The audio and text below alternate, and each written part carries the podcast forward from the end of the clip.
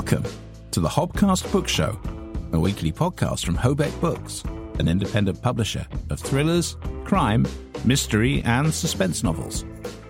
Each week, we'll take you behind the scenes of what we do, the challenges and the triumphs, the bumps and troughs of running a creative business in this challenging world. We'll hear from the people who make this possible, the authors, the cover designers, and editors. And we'll have expert insights from our guest star interviews. Nothing is off the agenda on the Hobcast Book Show from Hobeck Books, as we combine trad values and an indie spirit.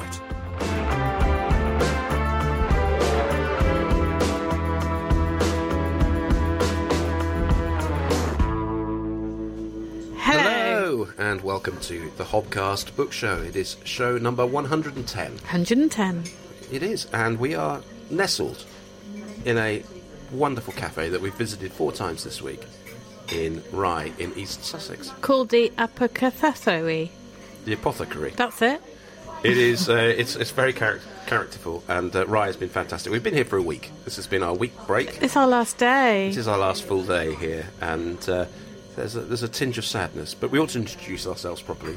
Uh, we can't assume that everyone's coming to us uh, and knows who we are. So my name's Adrian Hobart, My name's Rebecca Collins. and together we run Hobeck Books, UK independent publishers of the following four genres: Crime. suspense Mysteries. and thrillers. There was a pause. There's always a pause.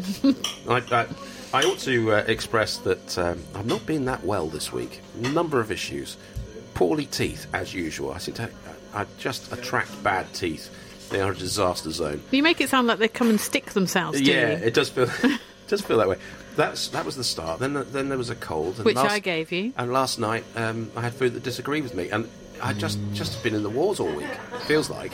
Yes. Every every part of you that could fall off and go wrong has fallen off and gone wrong. Yeah. Okay. I'm, I'm, I'm well. I've, I've still got limbs. And elbows are working, yeah. Yeah, yeah. So that's good. But anyway, look, welcome to the show. And uh, as ever, we have a wonderful guest, and it's Susan Darlington, who this is a departure for us. We've not really done poetry. We haven't. on the po- the Hobcast Book Show, uh, but that's where we're going today. It is.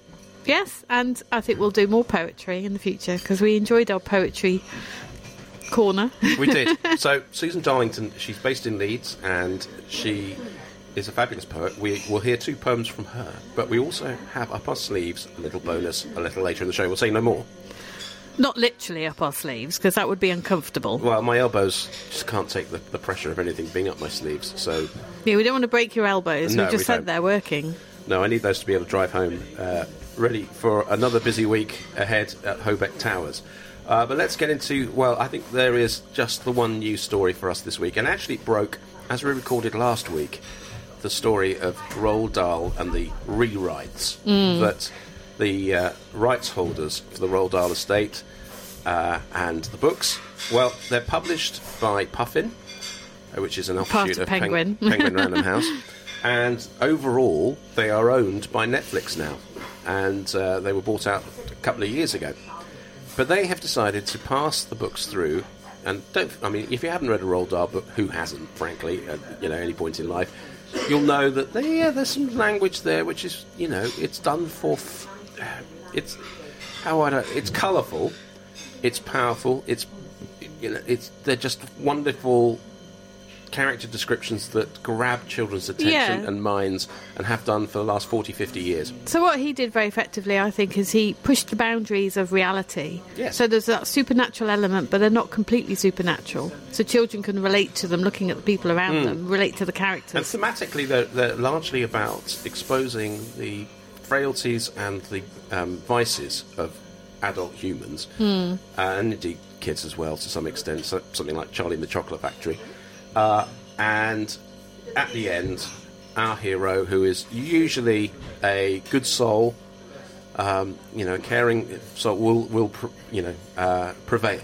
yes, I think it, he sort of made children think that they had the slight upper hand in terms of um, intelligence and wisdom on adults, which I loved as a child. Absolutely, and isn't that wonderful? the fridge that has been rattling around in the background. We also mentioned that we're in this cafe, as I say, but the fridge is rather noisy. The compressor has relented for just a little bit of time, so it's going to sound a lot better. Good work. But no, I think that's it. It gave children agency, a feeling that you Yeah, know, exactly. sometimes in combination with adults, like uh, uh, Danny the Champion of the World, which is one of my favourite books. Uh, you know, he and his dad defeating the uh, the avaricious landowners around with the, you know drugging the pheasants and all that sort of thing, saving the pheasants from the guns.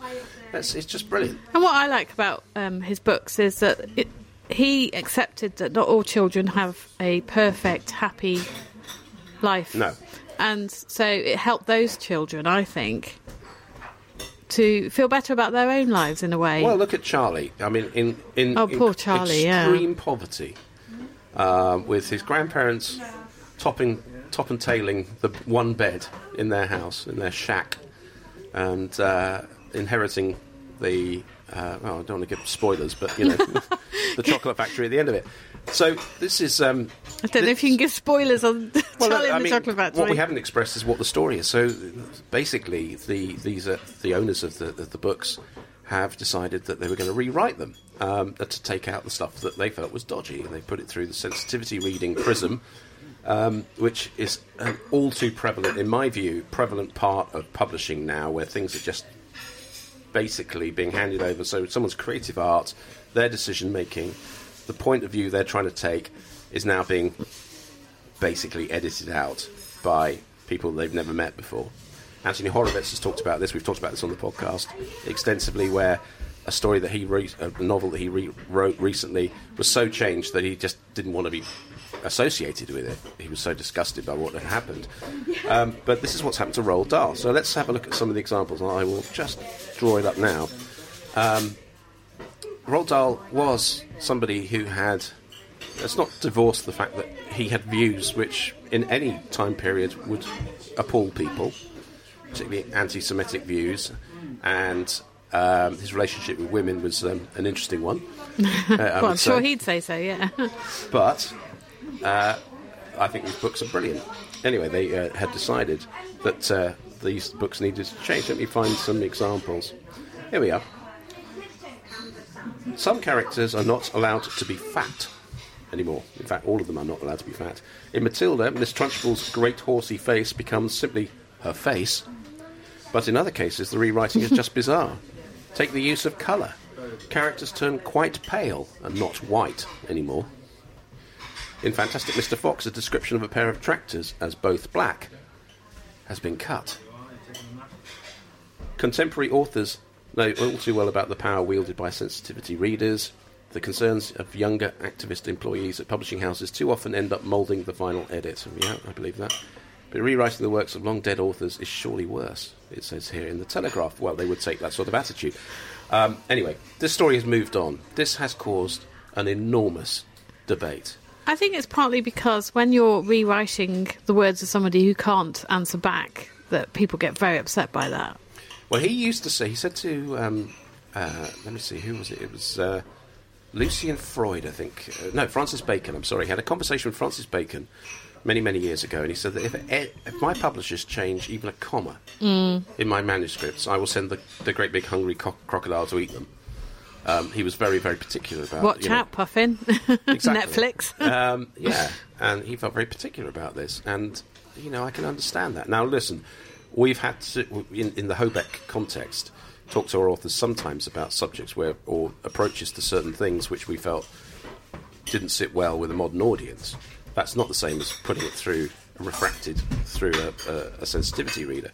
So the debate then widened out. Salman Rushdie got involved. The uh, Queen Consort Camilla uh, spoke out about it. She just launched a, a book charity this week, uh, her own book charity. Um, she's and she's read Roald Dahl on Jackanory on the BBC. Has she? Yeah. I used to love So Jackanory. she, she loves Roald Dahl, so she stepped into the, the debate.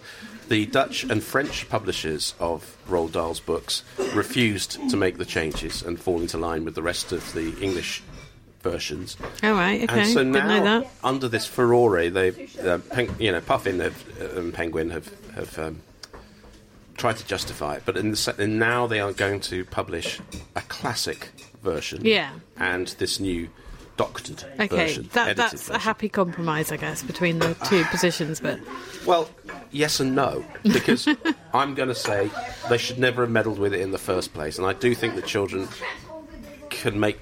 You know, I don't think it's overly influential. You know, Augustus Gloop is now enormous and not fat.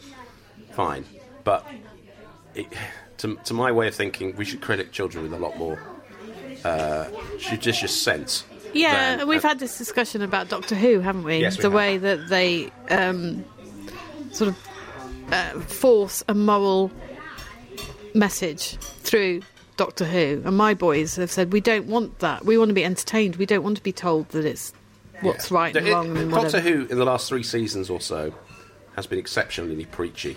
There's always been elements of that, Mm. but it's been a lot subtler. Yes. You know, going back to the 70s, Jon Pertwee era was all about environmental stories and about because it was based on Earth. He he his, uh, he couldn't travel in the TARDIS. It was partly to save money. They didn't have to build alien sets, but basically, a lot of the stories of that era were about the threat of you know the oil industry and things like that. And then latterly, you've got something like Terror of the Zygons, where uh, there's a mach- there's a monster destroying oil North Sea oil rigs. So it was always contemporary. But those stories make you go away and think about it, whereas the more modern stories Yeah, were just telling you. you, this Yeah. is what we want you to think. Exactly. So it's Exactly. different. So this has been a, a very interesting debate, and uh, and I read this morning that the next to get this treatment is Ian Fleming and the James Bond books. It'll just go on though, won't it? Yeah, it will. It will. But it, in my opinion, it's got to stop. you know, I think doctoring stuff because it's from a different period to bring it up to modern mores. It's it's just one step off of burning the books, in my view. You know, we should allow audiences to access whatever they want if they feel strongly about the sort of thing and the mores of books written in the 1960s, the 1950s, whatever. Then they don't read them. Same as switching the telly off if something appalls you. I, I, in my view, and to go in and deliberately make them uh, less offensive to a modern audience, just wrong because that was not the author's intention, or indeed the rest of the people involved in that creative process. Yeah, because people have enough intelligence to know it's in the context of history, in context of different times and different culture. But Absolutely. they Well, need to be given that. We'd love to know your views. Um, please contact us at Hobeck Books if you want to uh, enter this debate or join us on the social media. But we're not Angry Person Radio, are we? No, we're not. No, we're not. No. I just think it's, it's, it's been a fascinating debate. Um, and uh, an unfortunate one, and completely unnecessary in, in many ways. But anyway, it's it's it's it's out there now. Okay, let's get to because I say we only go to do the one big news item this week. Yeah, because it's such a big news item. It is. Let's get to our interview with Susan Darlington. And uh, yeah, it is a departure for us to, to touch on poetry, but what comes from this interview is the power of the word and the amount of work it takes to convey such powerful themes and ideas in so few words. Well, I think to me, what I got out of it is that she was conveying the same amount of emotion through uh, the sa- fewer words than somebody who would do the same amount of motion in like a, a story or a book. But poetry can do that.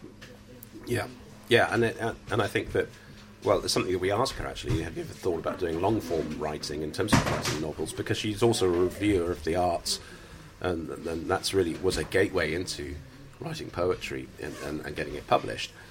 Um, had that ever appealed to her? And she's actually no, she's comfortable in the short shorter forms, but nonetheless, I do think to forgive me.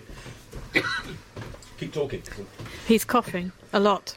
And it's my fault because I gave it to him. Sorry. yeah. no, now, we're, catching now we're going. Now we're going.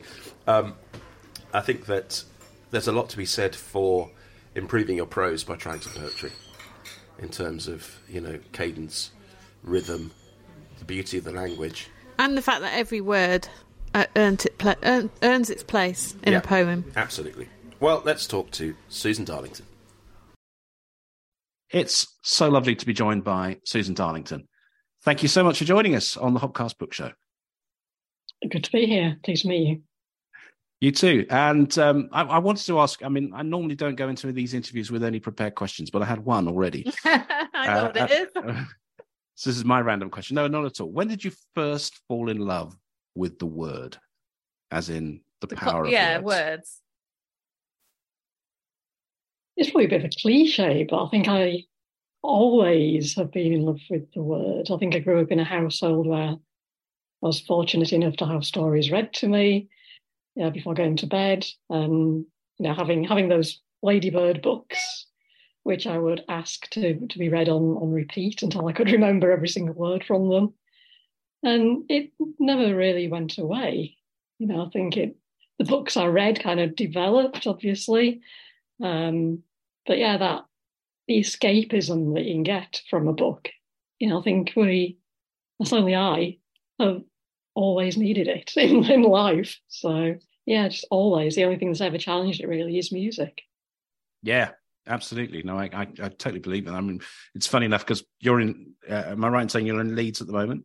Yeah, that's right. Oh, that's where my eldest is at university. But the, the reason I mention it is because last night's episode uh, oh, of the piano was on Leeds Station on Channel Four, which was one of the most moving things I've ever watched. Uh, with this young lady called Lucy, who's been blind pretty much from birth, playing Chopin's Nocturne number one and just doing it beautifully, but unable to see the keys, just does it by mm-hmm. feel. Oh, it's incredible, wasn't it? She also, um, she's also yeah, and and so yeah, she, absolutely, she's got many um, developmental issues. But the thing was that what you're saying about the word and also music combined, you know, in terms of the two things that can move you in that fashion, absolutely chimes with me because I was absolutely sobbing my eyes out last night. It was terrible. it was, uh, that, well, we've seen two episodes now. There's only been two episodes, mm. hasn't there? I, I told you this interview would be random. but There we go. We've gone off on a, on a tangent. But in terms of your own writing life, uh, what stage did that take?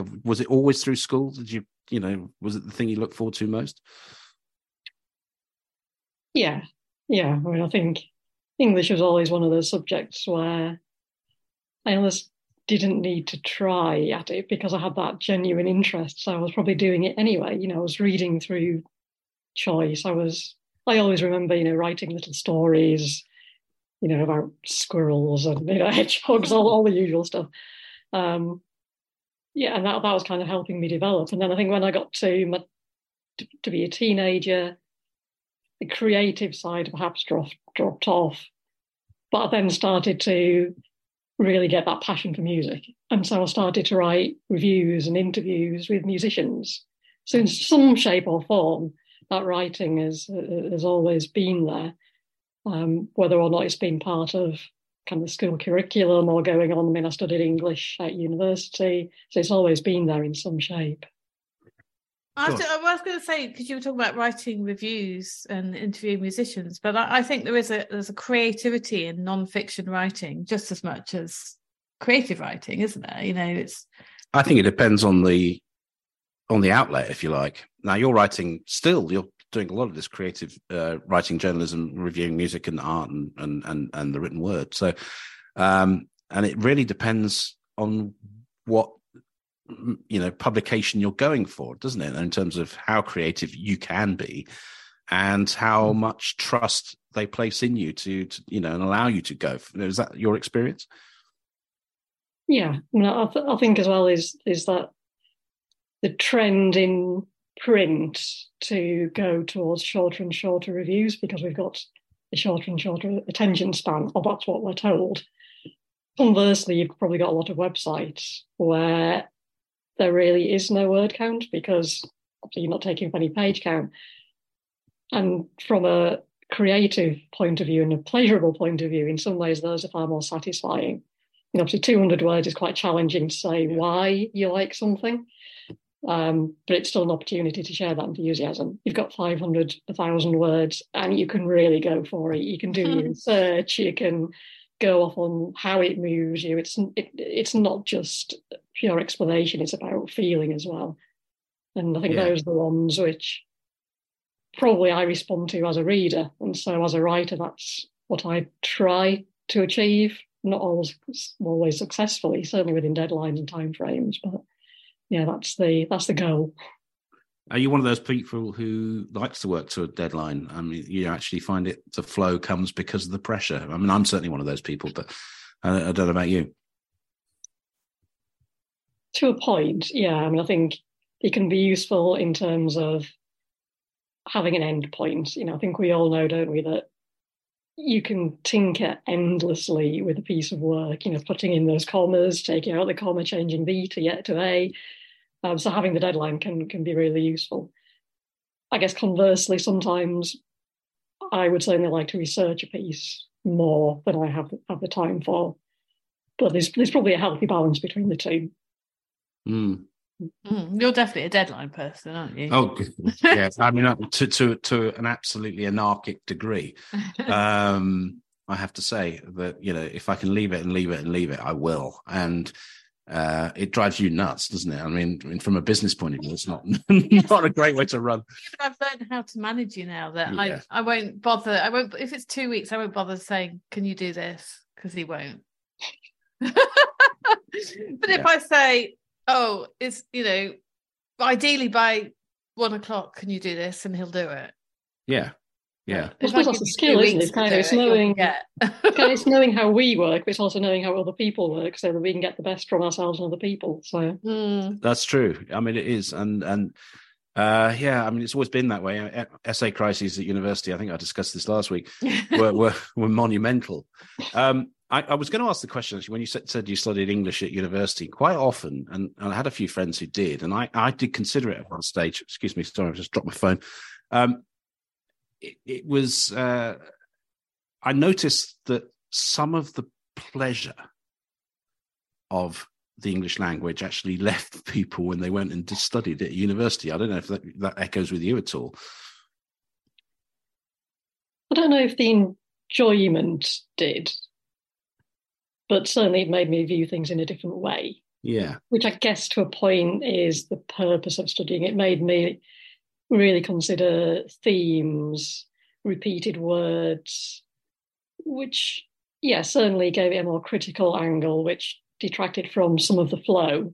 Mm. But I think thinking about it now, some of those things probably helped with my writing because, you know, having themes or having continuity through a piece, especially poetry, which is very short and condensed, I think those are really important things. And maybe I would have learned them anyway by being a reader, but having been forced into that critical thinking at university um, definitely helped, I think. I've got to ask: Did you get? I mean, for everybody I always knew who studied English got stuck with Beowulf for an absolute for, for months on end. It seemed. I don't know if that's how your course went. I didn't. No, no. I mean, I have subsequently read Beowulf, which I did really enjoy. Yeah. I think the worst one we had was we we had um, Ulysses to read to read in a fortnight. Oh my. Oh no! Of No. course, absolutely no one achieved. I think I read the first three chapters and just gave up on it, and I've never gone back to it. To my shame. I have I have a confession on that book. So it's one of those books that you're supposed to have read. If Mhm. if you if you consider yourself well read, that's one of the books you're supposed to have read and be able to talk about it and marvel at its um you know Yeah, sort of- genius. Yeah. and I I did give up. I was on a train and I I got about three chapters in and I thought I don't get it and I just left it on the train You actually left the book on the train. yeah, Good lord. I thought someone else might enjoy it They made very well. They made It well. is- it's- I mean, I'm sure it is a work of genius, but couldn't I, I couldn't. Listen, my imagination didn't relate to it at all. Yeah. Let's turn to the poetry then, because um, that's your your principal sort of literary outlet at the moment. And Yeah. what drew you to concentrating on poetry? Because for a lot of people, it's quite an intimidating thing to to to approach. Really, I think. Um, I'm honestly not too too sure in, in a way. I mean, as I say, when I, when I was growing up, I predominantly wrote short stories, and then at Yeah. some point, I'm not too sure when or why it pivoted more more towards poetry. I suspect it was kind of a time factor, though. Mm. I think it's probably a lie that poetry is easier or quicker to write than a short story, because in in some ways there's probably a lot more editing and concision that goes into it. Um, I suppose, like a lot of teenagers, um, you know, I was introduced to people like Sylvia Plath and Anne Sexton. And certainly when I was growing up, Riot Grrrl was um, kind of quite a big musical or youth culture, um, where those two writers were very much at the forefront. Um, yeah. That was something that I was reading a lot about at the time. I kind of got swept up in by the whole enthusiasm of it and the can-do attitude of it, um, which again I think helped me. Given that even though I did study um, English at university, I, I, still feel like in many ways I'm untutored in, in writing creatively. Mm. Shall we hear one of your poems? Yes. I know we've asked you to, yes. to, to have a couple. Well, let's hear one, and then we can take it from there, if that's all right. Okay, yeah. I'll read one um, which is from my uh, my current book, which is called Never Wear White, and um, I'll read a piece which was loosely inspired by a news story, um, which you, you may or may not remember. There was a um, prawn fisherman who um, who was swallowed by a whale, right? And then yes. was spat out by him, which I just thought was such a fantastic story. You know, yeah, I did read that one yeah. all over again. So this is very, very loosely inspired by that incident. It's called The Encounter. The whale swallowed my mother when she was just a child. She was floating in a raft when everything went black. Calmly counted to 40 before she was spat back out. The encounter improved her swimming. Teachers said she was a natural, and her bedroom walls became lined with trophies. She never ate fish again, swore it would bring bad luck. She adorned her clothes with tiny silver air bubbles that burst under my cheek when she held me close and told me her life story. I didn't quite believe her, yet every time she had a bath, I pressed my ear to the door and listened to her siren's call. It would lull me to sleep. When I woke, she'd have cleaned the seaweed tide mark from the tub. Wonderful. Yeah, and that's great. And and well, I think that my first impression is that it tells a story. So, do you write poetry? Is most of your poetry telling a story of some sort, as opposed to you know, like you have poems who they they're very much emotion based, or um, do you know what I mean?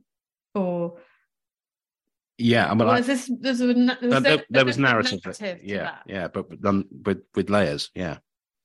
Yeah, I think they, they quite possibly do have a tendency towards, or certainly latterly, have a tendency towards the narrative, which I suppose links quite neatly back to what we were saying before about short stories. Mm. In some ways, I think, oh, could could this be flash fiction? But it never quite expands that far. It, it always remains in quite quite a tight poetic form. Mm. But that's interesting, because the, the, the division between poetry and flash fiction because flash fiction doesn't necessarily have to be straight text, does it? It can have mm-hmm. a form to it, I think, but it's not quite poetry. Yeah, I'm not. I, to be honest, because we're so in the publishing crime fiction kind of world at the moment, I haven't. um you know, my my sort of Catholic tastes have sort of narrowed somewhat to essentially looking at prose, mm. you know, and books as opposed to flash fiction, poetry, or anything else at the moment. And part of me sort of really sort of yearns to get connected again um, with those forms, but you know, it, it just it's a question of time, really. Mm. But I, I was interested. I mean, have you ever been tempted to write novels? Um. Yes. I'm pausing because I say yes, but I know we're all meant to have a novel inside us. I've never had that one big story that I've wanted to tell. Mm. I do tend to, you know, saying that the poem that I just read has has got a narrative to it. But when I sit down and think, okay, how can I turn that into even a short story, let alone a novel? I kind of think, oh, I've got no idea really. Yeah, I think I'm I'm so used to writing in a very short, tight form that um, it's it's a challenge to not not I don't want to go into the purple prose quite, but to to be more florid even I I, I find challenging. Right. Maybe that's a challenge that I should set myself. Yeah, It, it could be, but I, I, mean, I I, can relate to that because I, I, I've um, I've actually had poems published once in a book. have you? Yes, you know about this, don't you? Uh, yeah. um, So- yes, yes, yes, I remember. I'll show you a copy later. So where I, where I used to live in Charlbury in Oxfordshire, and the they had a bookshop, and the owner of the bookshop um, put out that he wanted poetry about the area. He was going to publish a book, so I wrote some poems, and they got published. That was a, that was my poetry career. But I, I personally, I prefer writing short stories or flash fiction. I, I can't. The thought of writing a novel is Mm. really daunting. I did try during lockdown, like many people did, hmm but didn't get very far. you see, this is this is where I I have a sort of un, untried thesis, really. But I think, from your perspective, you know, as a as a you know a recognized and and and and and uh, increasingly celebrated poet, right? Your command of that form of of language could actually very well inform and strengthen if you did get to the sort of longer forms thing that command of the uh of structure of you know the the way that you put a poem together the cadence the rhythm it could be a great asset because i think a lot of writers can do the prosaic but finding that extra element of truth and magic in the way that people talk to each other partic- in, in dialogue Mhm. in the way that you've condensed a very you know in a fantastical setting a very human set of thoughts uh, you know a theme that that has real resonance. Hmm that's often lacking i think from fiction unless it's in the literary side of it. And then sometimes as you mm-hmm. say the purple prose comes out and it you know you start losing yourself. But actually writing in a in a poetic way can be quite direct as well. Yeah. you know you can, you can convey and actually i think that i would like to read more dialogue in this you know in the commercial side of things which had that element of cadence and also an element of mystery to it that you know it's the negative space the things they're not saying are the Mhm. things that, that convey i don't know if i'm making myself No, clear I do. you. I do know what you mean. Because I, I, when when somebody who is a poet turns to writing, you can tell because they know the value of each individual word, and Mhm. they don't go over the top and and like you talking about writing Mm, more comfortable leaving stuff out prosaic. Yeah, so there may be a sentence where there's more said in that sentence because of what, like Mm. you say, what's not said in the sentence, and then I think Mhm. People experience with poetry or have a poetic way of looking at the world are very good at that element at that aspect of writing Mm. Yeah, and I s- I suppose it's notable how many poets, um, people start out as poets and then they seem to move into novels. I think, you know, you've got people like Helen Mort, obviously you've got Sylvia Plath. I'm, I'm struggling to think of people who've done the, re- the done the reverse, who've started out as a novelist and gone on to do poems. I mean, I suppose you've got people like Margaret Atwood, haven't you, who's always shifted. yeah that's true yeah um yeah and I- Larkin wrote a couple of books as well right he? and then you think of someone who is the master of of uh, prose in the non-fiction sense in clive james who was a Oh. wonderful poet Mm. um, and it's in you know in those latter years as he was, became ill and he wrote about his illness and stuff like that and also um, i think he did some some translations as well of other other works um, he he's you know his poetry became once he got off the telly if you like everyone started to recognize his true literary talent Mhm. um, and poetry was his first passion and love. Uh, but he managed in the Observer columns he used to write about television, and indeed the way he put scripts together for television, just a master of the of the written word. Mhm. Um, but yeah, um, there's somebody I, I, you know, I've got a, a caricature of him on my desk, but he, you know, a true hero of mine, I think to com- to have those two things to be exceptionally funny and able to communicate in an intelligent way to the whole you know british audience at the same time as being incredibly high level poet as well Yeah, I think it's an incredible skill, isn't it? Just in writing, whether it's poetry, short stories, it should all be about communication, shouldn't it? And to me, while there's certainly scope for experimental writing, to me it's about being accessible. I don't like things which are particularly elitist. you know, I want to reach people. I want to make them feel. And someone like Clive James was, yeah, as you say, he was, he was a master at doing it and making people feel relaxed. Or that's the impression we get from watching footage of him and, and mm. reading interviews with him. And that, yeah, it's a genuine skill, which to, to then be able to turn that into other forms. Um, yeah, people who can do multiple things is just something I'm incredibly jealous of. yeah, but no, also admire. You know, I guess that, that's a, a better way of phrasing it. Absolutely. Uh, you know, these polymaths are just uh, crazy, aren't they? In terms of um, the, the way that your poetry is developed, uh, I mean, I you know, I read that you're regularly out performing uh, around the West Yorkshire area. Um, how much does an audience reaction back into your work in terms of does it does it deflect you in different directions? Does it does the feedback you get from from an audience change the way that you approach your work? Or indeed you know would you still be writing if you didn't have that audience if you like you know that face to face interaction with people? Um yeah i mean i think I, I would always be writing. You know i think it's something which is just as with many people who who write or play music or something i just i think it's a it's an internal drive. When I don't have that outlet, I, I feel a bit incomplete, you know, like something's missing within me. Um, I try not to be too influenced by what people say, in that I want to be able to hopefully continue to develop my writing in a way that challenges me as much as an audience.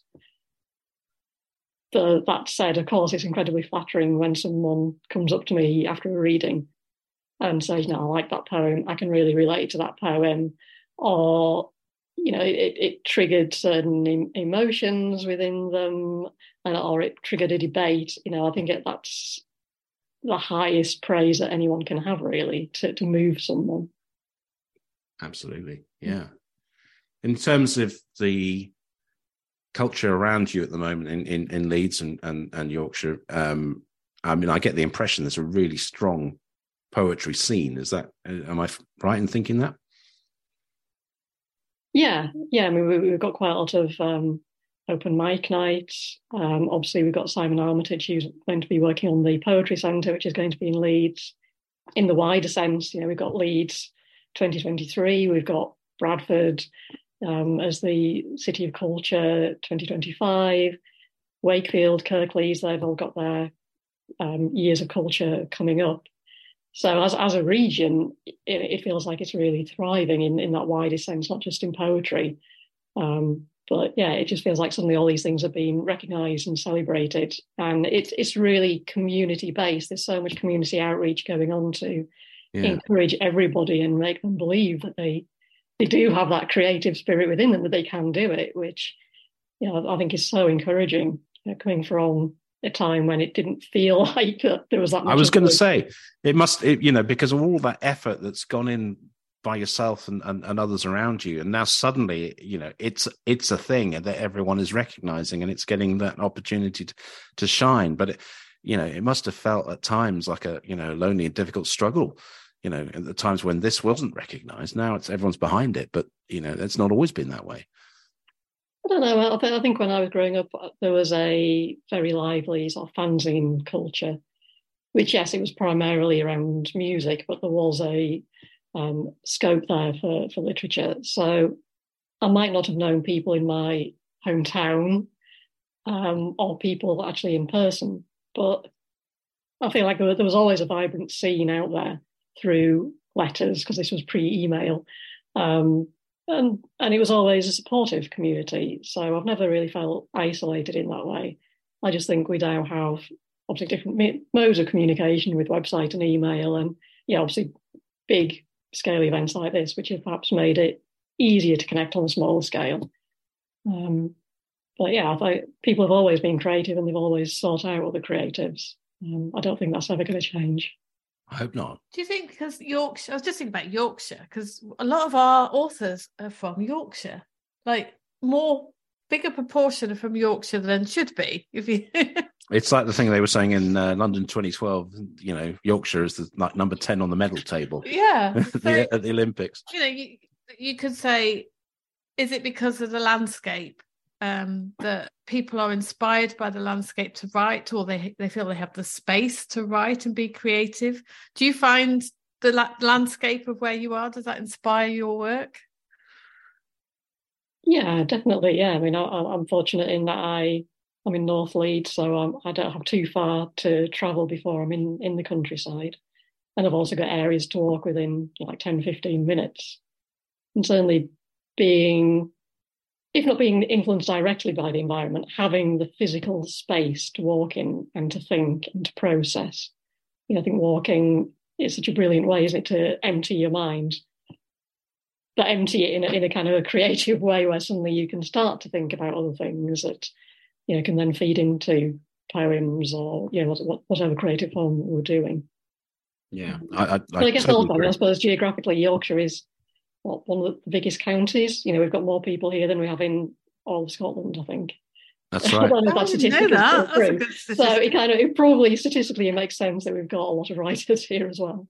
Yeah, yeah that's you, true. It, it is it is very true, and it is uh, you know there's a fabulous tradition, isn't there? You know, you're only just around the corner to to the Brontes and all that sort of stuff. But it's um what I was going to touch on with the with you were talking about the scene and and you know the way that creators will gather together and, and, and there's different forms of communication. But something I'm pining for is that feeling of we recently been watching quite a few documentaries about the development of music in the 70s and 80s, let's say, and movements coming from geographical parts of the country. So, yeah, I mean, well, even the thing we were watching the, the other day about Spandau Ballet, you know, you know and the Blitz okay. Club in in in Soho and uh, New Romantics, but you know, uh, pretty much every major city in the north had something mm. bubble up from it. And I kind of don't get that feeling anymore. Partly because it's very hard to make money out of music nowadays unless you're a big live act. But are you sensing where you are there is still that thing bubbling along? I mean, because there aren't the venues now for to go and do the reviews that you you've done over the years. Um, I think quite fortunate in in Leeds in that we, you know, we still got quite a few small supportive venues. Yeah, um, I'm thinking primarily here. You've got the Brudenell Social Club, you've got Hyde Park Book Club. Um, so that you know that they are very supportive of, of, of artists. Um, I suppose as well, you know, that kind of the movement that you're talking about. I don't think it was always healthy, was it? It didn't always produce great art. You know, there was very much people jumping on that bandwagon. That's true. Um, and so maybe, yes, we have got a far more fragmented scene now.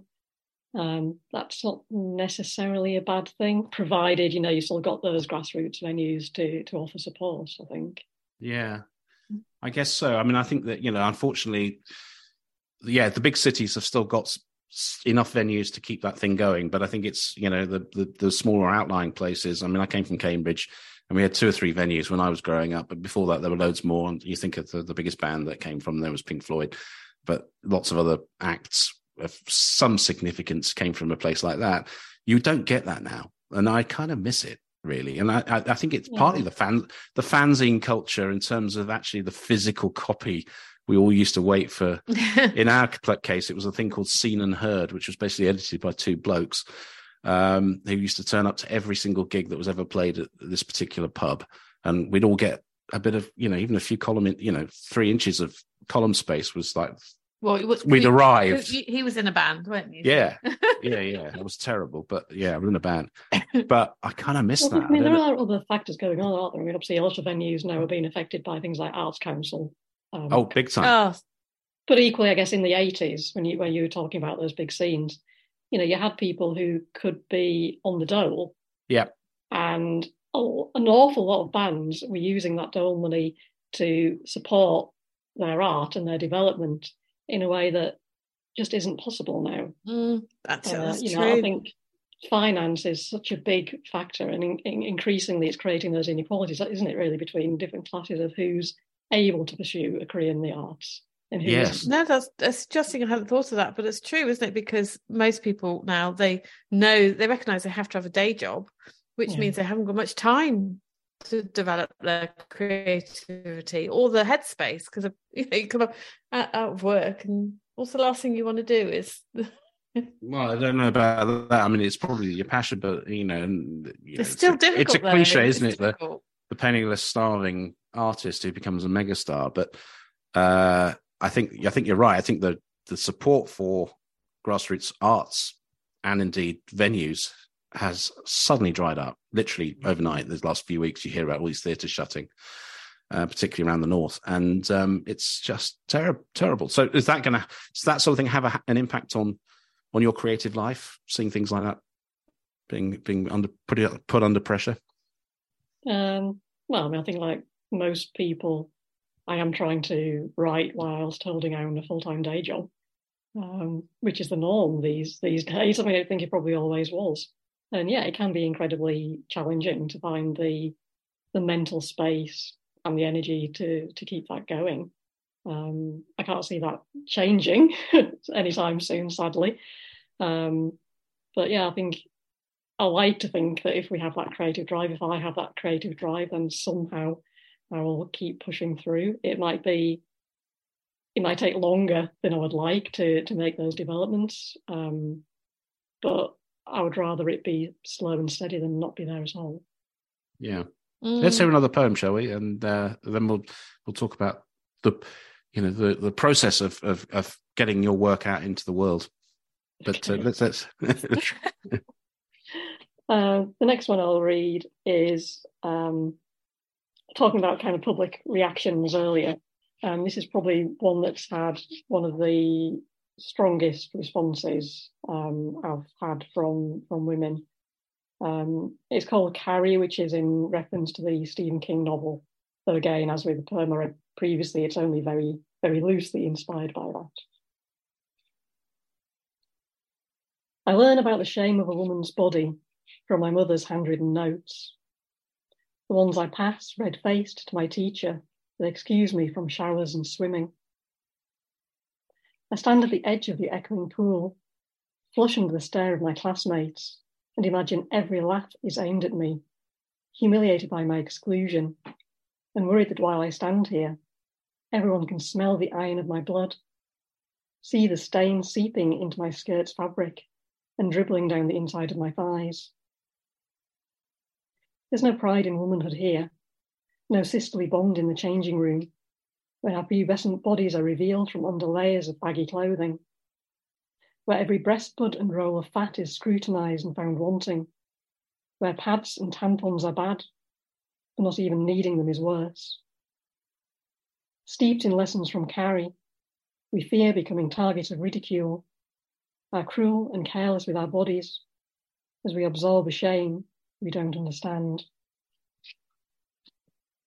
It's very powerful because I remember, I do remember that that feeling of when you're not doing swimming. I'm thinking everybody knows. yeah. Yeah, no. Yeah. I It was also the memory of- that. well, I, no, I can't. but I do to remember, degree, and no. also that sort of fear of leaking and things.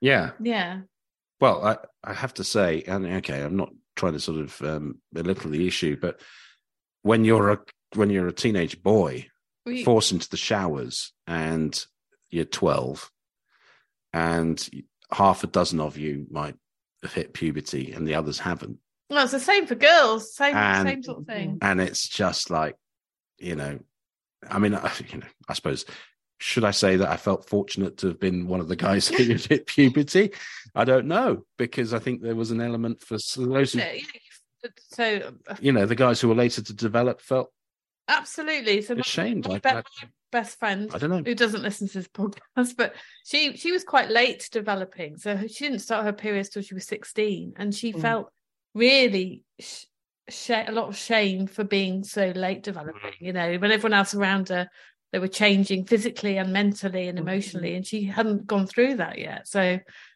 I- yeah i mean i suppose my point is is that that's very powerful and it really speaks to that age and you know the issues that girls face and i think it, it and that shame very often can continue through that you know that sense Mm. Mhm. it can be an, it can be a different trigger later Mhm. on in life Yeah. Um whether it be you know uh post baby Oh, uh, all sorts of things. whatever. Yeah. I mean, I'm, you know, I could pick an issue, but um, but I think it, that shame carries through, uh, and but it's it's at its perhaps rawest at that age, isn't it? When you're conscious of everything, but it's Yeah, very powerful. And I think you know what you- what you just said as well is that yeah, that's obviously a poem from from a woman's perspective, Mm, um, but you've been able to relate it to your experiences, um, because I think it, it is an issue which in different ways affects both boys and girls, and um, yeah, I, I like I, I wouldn't want that poem just speaking away to one person. I like the fact that for you it kind of opened up that dialogue or that, Mm. that memory. Um, and I like the fact that hopefully now um, you know, we've got people who are talking a bit more openly and honestly. It feels like you've got a lot more women certainly writing TV scripts. yes, And um, we see things like tampons on TV now, which you never did. You know, women were not allowed to have certain things happening to, to their bodies. Um, so it feels like we're moving, hopefully, into a far healthier stage. And well, I, think so. But then something terrible happened in the sporting sphere, which is my old stomping ground in terms of journalism. Mm. The other day, I don't know if you saw it. Tiger Woods. Why? What did he do? He was playing a, a, a tournament in America. It's the first one back for several months. He's always injured and he's got bad back and his legs are knackered and all that stuff. Anyway, uh, as a joke, he thought his playing partner, Dustin Johnson, former world number one, he said, You're hitting the ball like a girl. At which point Oh, he got out of his golf bag and handed him a tampon oh dear. in front of, you know, as they were walking between holes or whatever it was. And uh, it, uh, he couldn't recognize that he'd done something wrong. He'd now sort of been shamed into making an apology, but that was such a setback. I mean, this is somebody. But, but maybe that, that in itself is, is, is a step forward in that. I mean, I, I haven't heard of that incident before you'd mentioned it. Yeah, But maybe even 10 years ago, that would have been seen as a joke. Whereas now it's something that he has to go back and go, sorry, I didn't, I didn't, I didn't think, or Yeah. that was being insensitive. That's a real cultural shift, I think. Yeah. well, he's an interesting character in the sense that you know he he was you know to almost exclusively the only person of color on the PGA Tour. In fact, there was um, uh, a a joke that used to go around on the golfing circuit. I used to cover the the golf a bit, and it was what do you call um, uh, forty white men chasing one black man? And Mm. everyone expects to say Ku Klux Klan, and actually it's the PGA Golf Tour because you know he was always Oh, num- okay. you know the one up up in front, and the rest of them were were chasing him. If you know what I mean, in terms of Well, he's the best one. Yeah, Yeah. Okay. yeah, that was the that was the the gag. Anyway, um, so there's somebody who's who's faced a lot of um, racism. In fact, there was an occasion when he first won the Masters Golf Championship. What happens with the Masters winner is that they then have a champions dinner just before the next year's event, and they get to choose the the menu. And uh, one of the old older players on the tour said, "Oh, we're going to have to eat, you know, grits and collard greens or something, you know, the food that he, you know, it was a basically a full on racist comment. Mm. What what what do black people eat? You know, whatever. And it was, and this guy barely ever played golf again. So again, you know, for for Tiger Woods to have crossed that line last week, having been the subject Yeah. uh, in another sphere of being, you know, of, of these sort of comments, I just it it staggers me. But there you go. Don't know where to go with that. Um, no, well, we were going to ask you about your your process of getting your poetry published. I Mm. think, weren't we? So how you know that started and Um, again, it kind of harks back to, to the, the fanzine days, really. Um, you know, I was, I was buying them as as a fan. I was reading them and thinking, well, you know what, I can do as well as this. Um, and so I started to submit reviews and, and poems, and it kind of progressed from there, really. Um, I started to write for um, more professional um, publications with, with the reviews. And I suppose at the same time, there was that transition over to the website. So you had more web journals, which made it um, more accessible to to find out about these calls for, for material. Um, and yeah, just kind of escalated through that. And I think things like Twitter, I'm, I'm not the biggest social media fan, but I think it can be again an incredibly useful tool for finding out um, about opportunities that, that are out there. Yeah. And in terms of the current health of poetry, what what's your take on that at the moment? Because I mean, clearly we've got Simon Armitage. Um, we've had Andrew Motion as There's quite a few sort of you know. quite young poets. Yeah, I think it seems to be Um, getting getting you know people are getting recognition and and and, and lifted up a little earlier in, in their careers now. Um, maybe I'm wrong in that, but I th- that's how it feels. Yeah, yeah. I mean, I think uh, uh, as well. I mean, you, you- you've got the Simon Armitages of the world, but I think you've also got a really thriving sort of performance poetry scene.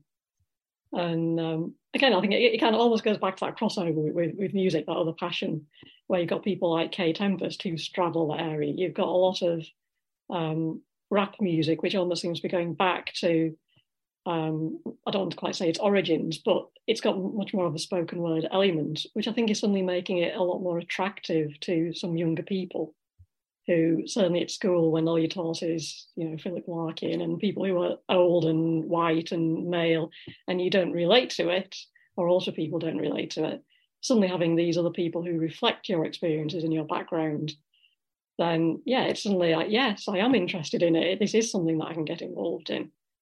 Um, and I do think that that's feeding through in, into the wider scene, which is yeah incredibly healthy. Yeah. is. Mm. Well, I, I think at this stage we should um, really, uh, you know, face our demons. Um, and Demons. this is this is the toughest part of the of the interview. Let's um, let's get to Rebecca's random question. Okay, so you know the, the, this question because when we were driving down to Sussex, it's what over two hundred miles from Yeah, about two hundred and thirty, something like that. and we had another hour and three quarters to go and he said to me he said i'm struggling to stay awake. Just talk to me about anything. So i thought i'll ask him a random question.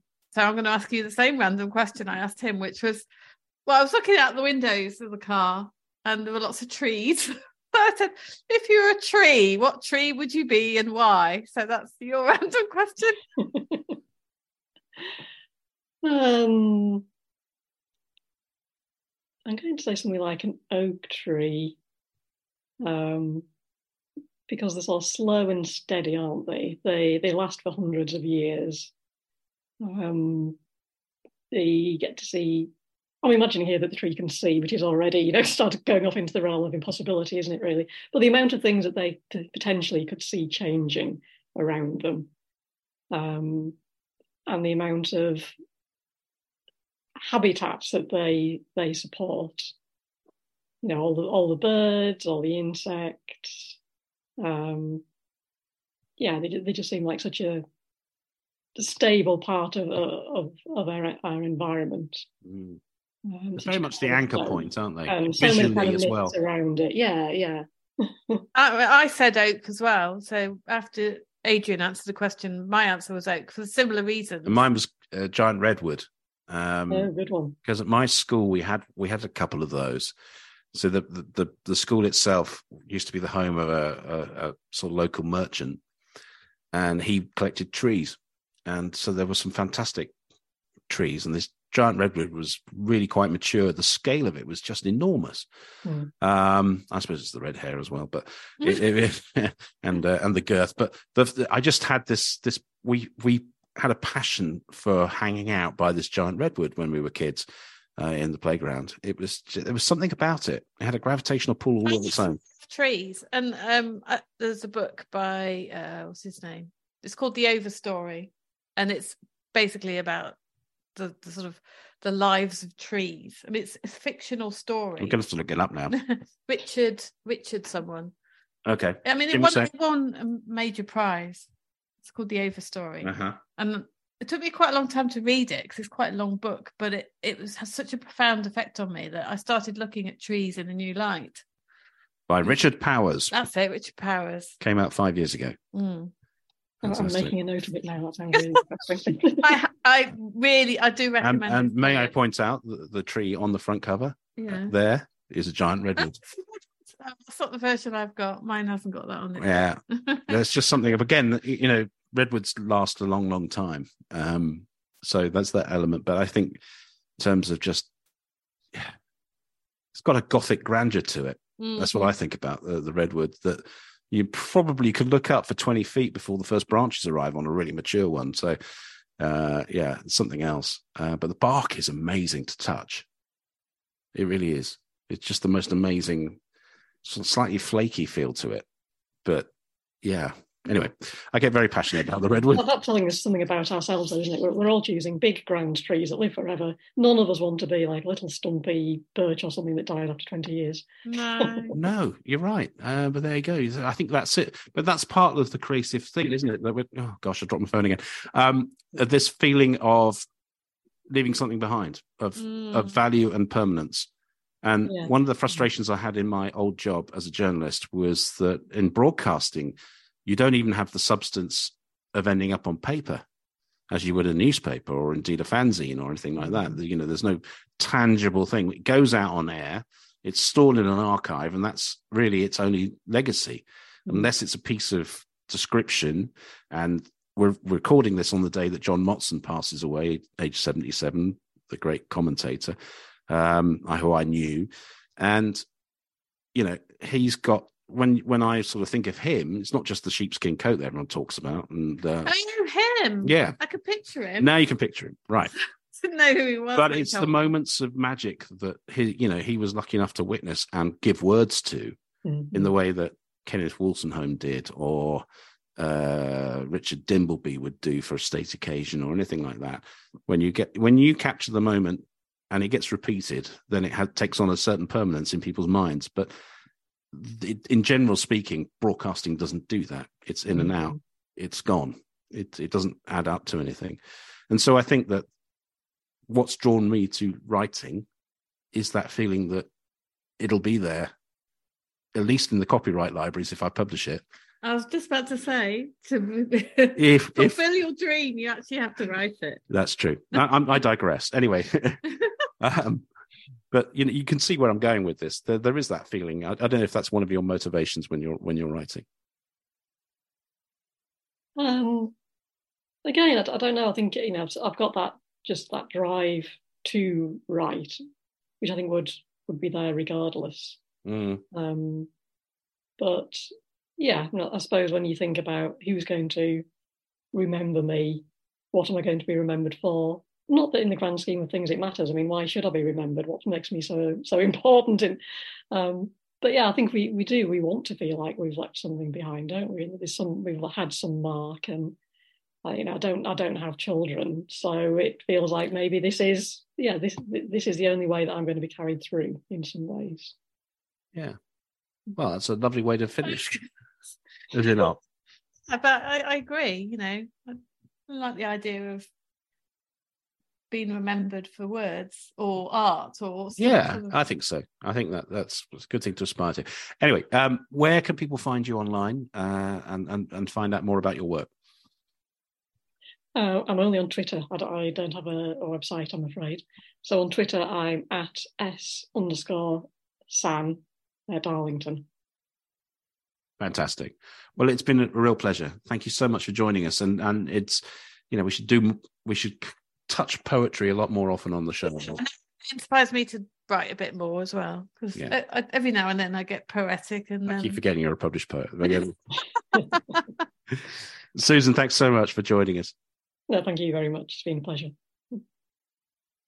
So, listeners, what tree would you be? We'd like to know that too. we would I went for giant redwood. if you- giant redwood, which Yeah. I, I had to Google because I didn't know what a giant redwood looked like. But I now know, and I'm going to look out for them on the way home. Uh, they're not that common in this country.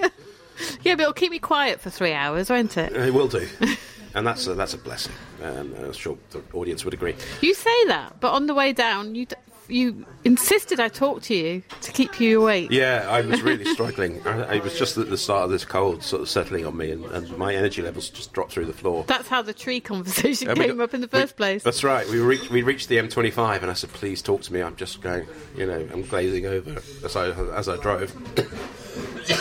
So we talked about trees.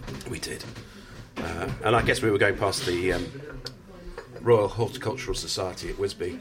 We were. Yeah, I had no idea. Well, it's at Junction 10. uh, where the A3 meets the Oh, you would know things like that. Well, I used Wisley. Uh, I used to. Um, I used to work there. Not In the water to. No, no, no, no. Just down the road from there, in Guildford. Oh, So you know, I was a reporter, so of course I know this stuff. okay, fair enough. While we've been in Rye, we've been visiting some of the unique landscapes around here. We went to Dungeness. We should also mention the famous person who lives in Rye, I who was we getting haven't. around to that. Okay, I was getting okay. around to that. Thank you. Yeah, thanks for, for spoiler alert. Anyway, It's not a spoiler. I didn't know you were No, going we, to. we, well, we went to Dungeness. Now, we've mentioned it on the podcast before because we've had um, Zoe Lee Farrell and um, James Simpson. Joe Simpson have been on the show and they live quite relatively near here. Yeah. Uh, and go to Dungeness. And it is the most extraordinary uh, landscape because it is just this gigantic pebble beach with these quite strange shack like cabins And the pylons. and the pylons and the nuclear power station. It's very bleak. Uh, but it was the home of Derek Jarman, the, uh, the director. Yes. Um, but that was quite a, uh, made quite an impression on us. But the per- famous person that we've been looking, keeping our eyes peeled out for, is my great hero. And I'm looking now because wouldn't it be great if he just walked around the corner right now and could come on the podcast? Yeah, uh, Tom Baker. I, I, I get a feeling that Tom Baker, Fourth Doctor, would love it in here. I, th- I could see Having him said, in here. Having said that, he now has to get around with a stick, and then it might just be it's a little. Oh, he could still cope with a stick in here. Well, I don't know. Anyway, I would love to. He lives. He lives in it very close to Rye, and uh, Apparently, he's been seen pottering. and we have been this week. Um, before we go, we're, go- we're going to have a, a special guest in a moment, but um, we wanted to express our uh, condolences and deep concern for, uh, well, actually, two friends, really. Uh, first of all, uh, not so much deep concern, but anyway, wish you uh, a return to health, Adam Croft, Oh yes, Adam. um, who's been in hospital this week and uh, is awaiting further treatment. He's had a, an issue with his heart, so uh, bless you, Adam. Uh, good luck. And the other person, and really, we feel Oh, very, th- this very is this. I don't know if I can compose myself long enough. no. And this is for J.D. Kirk or Barry Hutchison, as he is Yeah. in real life, writing as J.D. Kirk, who we met at London Book Fair uh, last year. Um, he tweeted last night, and I must admit, it rocked my world. Yeah, me too. I didn't sleep very well. Uh, he forgot to put the bins out, and It's it's not just his bins that he does. He does his father and mother's, his mother-in-law's, and a neighbour's, elderly neighbour's bins every week, and he's let them all down. he's let them all down. And although we're not responsible for quite so many bins, I have been there, so I feel the pain. I have forgotten to take the bins out. So um, Barry, JD, whichever you prefer, we're with you, and uh, may people forgive you in time for that. Uh, And it's only six days till you can put the bins out again. Absolutely. So we return to Hobeck Towers this week. Uh, I'm back in the studio recording more Roman epics. Um, got tons. Of t- I've got three more to do. Um, so um, I've got to get my voice back for that. Yes, so we'll look for it on the way home. Yeah. Uh, and you have tons Oh, and tons and tons of stuff, usual Yeah. stuff. yeah, the usual stuff. We'll gloss over it. Anyway, thank you for joining us on the show. And uh, if you wish to find out more about Hobeck Books, then go to our website, www.hobeck.net, and uh, all the details of our authors, our audiobooks, our books, it's all there. And uh, also, www.archpub.net is our new publishing services arm. If you need advice, support, technical help with writing a book or getting it produced, then come to that website. We'll we'll we'll lay it all out there for you what we can offer you. But it is time now to introduce our very special guest, yes, we do have a special guest one of my been. oldest friends, and uh, one of my dearest friends too. And I've often described her as my muse. Um, delighted to to have Vicky Nangle with us, who has popped over for the weekend from Brighton, so not far, but it feels like a million miles away in many respects, being in Rye.